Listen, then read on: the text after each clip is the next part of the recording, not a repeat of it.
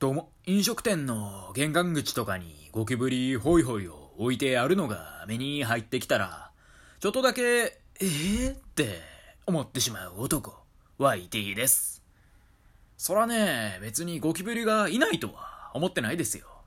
まあ飲食店なんてね、ゴキブリたちからしたら、そら格好の餌場だとは思いますよ。それでもね、店入るにあたって、そこはね、まあなんでしょう、ファンタジーの世界というか、まあ、いわばね、アイドルはうんこしないみたいな。そんな幻想、抱かしてくれよと。いや、もちろん、アイドルもうんこすること、当然知ってるよ。なんなら、もしかしたら、一般人よりもでかいうんこ、するかもしれん。でもね、やっぱり、ああ、うんこしてないんだなってね、思わせる、あの感じ。というか、そもそも、うんこしてるだなんて、想像すらさせない、あの感じ。そのイメージ、大事にしようよと。もうゴキブリがいるかも、なんて間違ってもね、思わせちゃいかん。っていうのをね、まあ、1ヶ月前ぐらいですかね、近所にある汚ね中華料理屋さんに行った際にね、思いましたね。まあ、正直ね、玄関のところでゴキブリホイホイをね、見た瞬間、もう店すぐ出ようかなって思ったんですけど、もうちょっとね、足、片足入れただけなのに、まあ、すぐさまね、中国人っぽいおばちゃんがね、いらっしゃいって言ってきたんで、もう入ってまいりましたよね。ほいでね、まあそこ中華料理屋なのに、なぜかね、台湾混ぜそばのセットとか頼んじゃって。ただね、食べてる間、まあずっとね、玄関のところで見たゴキブリホイホイが頭をちらついとるわけですよ。でね、まあ食べ終えた後にね、おばちゃんが、お兄さん、美味しかった？ってね、満面の笑みで聞いてきて。もうね、そこで即座にね、こう言ってやりましたよ。抜群にうまかったです。ってね。いや、マジでね、うまかったですね。びっくりしました。まあもう行かないですけどね。はい。今日はですね、今週の雑談ということで、一週間にあった出来事を話していこうかなと思います。今週は、そうですね。まあ結構ね、なんかサッカー日本代表の試合があったんで、それ見てましたね。なんかいつもね、夜の19時から20時とか、まあ結構ね、いい時間にやってたんで、まあ見ておりまして、まあこれありがたやって感じで見てて、で、私、ま、家にテレビないんですけど、まあ、TVer でね、全試合見れたんで、まあ、それでね、見させていただきましたね。TVer ってね、あんまよく分かってなかったんですけど、日本のね、結構いろんなね、曲が合同でやってるんですかね。うん、それをね、なんかインターネット上で見れると、まあそういう感じで。まあなのでね、まあありがたいって感じで、まあ見させていただきまして。まあサッカーの試合見るのなんかね、まあ去年、ちょうど去年の今頃にやってたね、オリンピック以来とかなんですけど、やっぱ久々に見たらね、おもろいっすよね。またね、長友佑都がサイドバックで駆け回ってたのを見てね、びっくりしましたね。長友まだいたんかと。彼も35、6歳とかですよね。で、なんかね、たまにネットニュースとかで見てみると、まあ、いつもね、長友佑都ディスられてるというか、まあ、彼ね、もともと総力で勝負するタイプなのに、まあ、年齢もあってね、まあ、あんまり走れなくなってきていて、それでもうこいついらねえみたいなね、すげえディスられてるのをね、ちょいちょい SNS で見たりしたんですけど、ブラジル戦ではね、めちゃくちゃ動き良かったですね。全然ね、相手にやられてなかったですしね、まあ、相手の攻撃をね、封じてたんで、素晴らしかったですよね。やっぱね、ああいう大一番で輝くベテランって必要っすよね。やっぱどうしてもね、若くて勢いのある選手に注目行きがちですけど、まあ、ワールドカップってね、一発勝負なんで、まあ、そういう一発勝負の戦いってね、やっぱベテランの力も必要ですよね。まあ若手とベテランの融合と言いますか、強いチームってね、やっぱりベテランいますもんね。スタメンじゃなくてもね、ベンチには一人はなんか絶対的なね、支柱的なベテランがおると。まあ経験値持ってるね、ベテラン枠は1、2枠ぐらいにしてほしいんですけど、まあそれでもね、ああいう選手がいたら強いんだろうなってのをね、見てて思いましたね。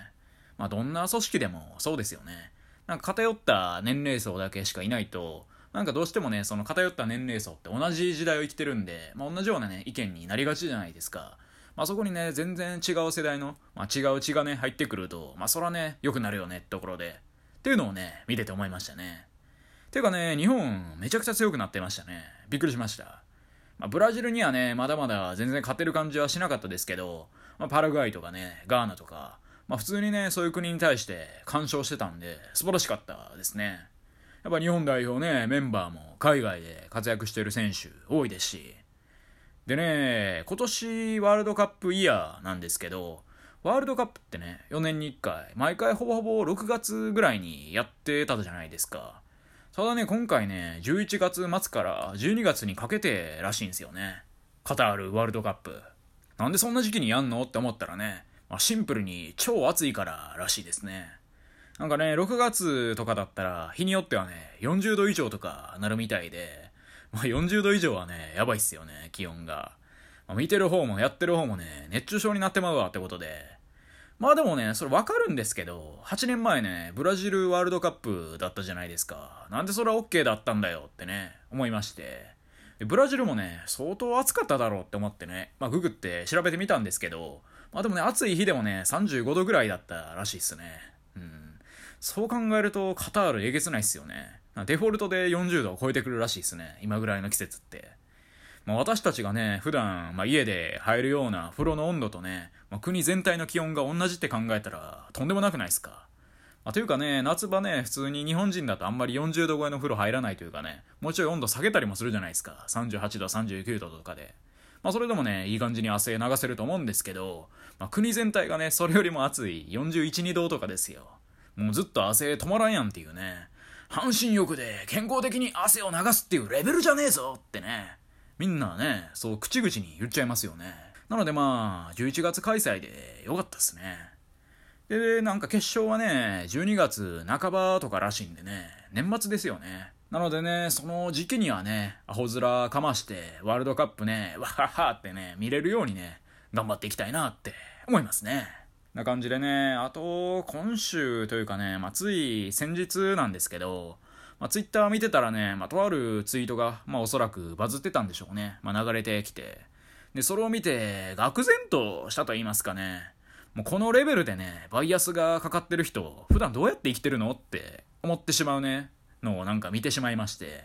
それがね、まあ、全然知らん方の、まあ、ツイートなんですけど、なんか明石家さんまの冠番組の、まあ、なんかだと思うんですけど、そこでのワンシーンを、まあ、社名取って、で、ツイートをしてる方がいて、で、テレビ番組ってテロップというか、まあ、字幕入ってるじゃないですか。なので、社名でもその演者が何を言ったかはわかるってことで、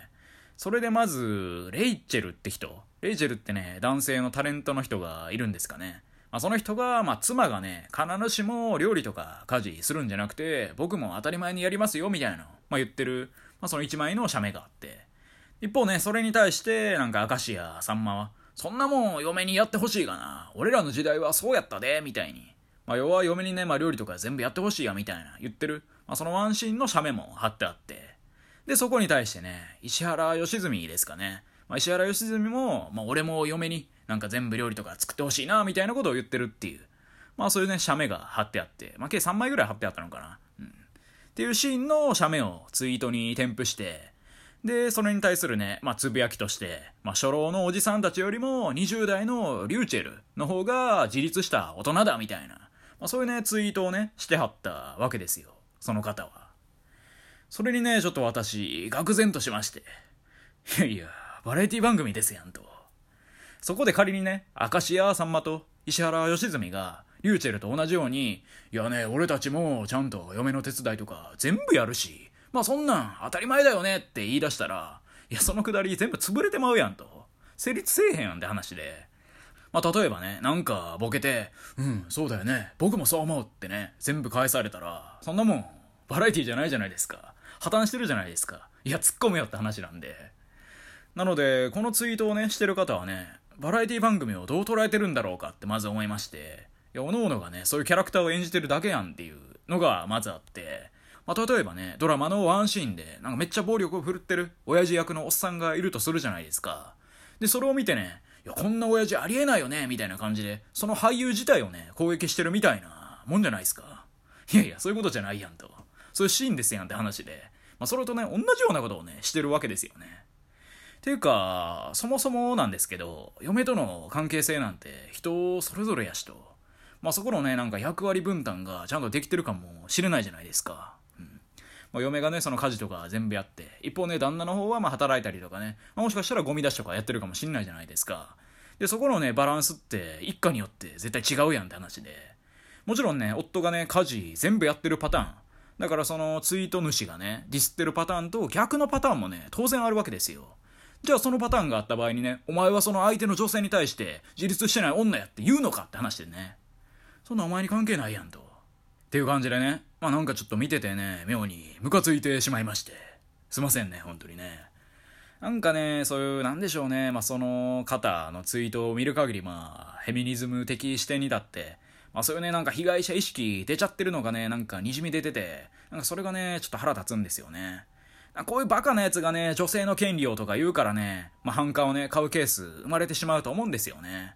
それは世の中ね、まだまだバランスが悪いですよ。それをね、変えていかないといけないのはね、当然分かってるんですけど、こんなね、ずれた思想を持たれると共感できないし、そらね、どんどんどんどん蓋されちゃうよねっていう風に思ってしまうんですよね。うわ、あいつめんどくせえフェミニストだ、みたいな感じでね。うん。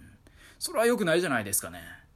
うん、やっぱりね、まあ、それはね、男女平等と言いますかね、私もね、当然、それは女性の権利はね、守られるべきだと思ってますよ。でも、お前みたいなやつがいるからね、わけわからん方向に行ってまうんやと。そういう感じでね。まあ、私はね、フェミニストですよ。そう明言しておきましょう。ただね、たまに SNS でね、バズったりするような一部の過激派の言ってるね、もう尻滅裂も甚だしいね、内容に対してはね、まあちょっと何言ってるかわかんないって思ってますよっていうね、スタイルではありますね。こんな感じでね、まあ、今回の後半の内容、ちょっとちゃんとね、伝わらなければね、すごい叩かれそうな気もするんですけど、まあ、しょうがないですね。はい。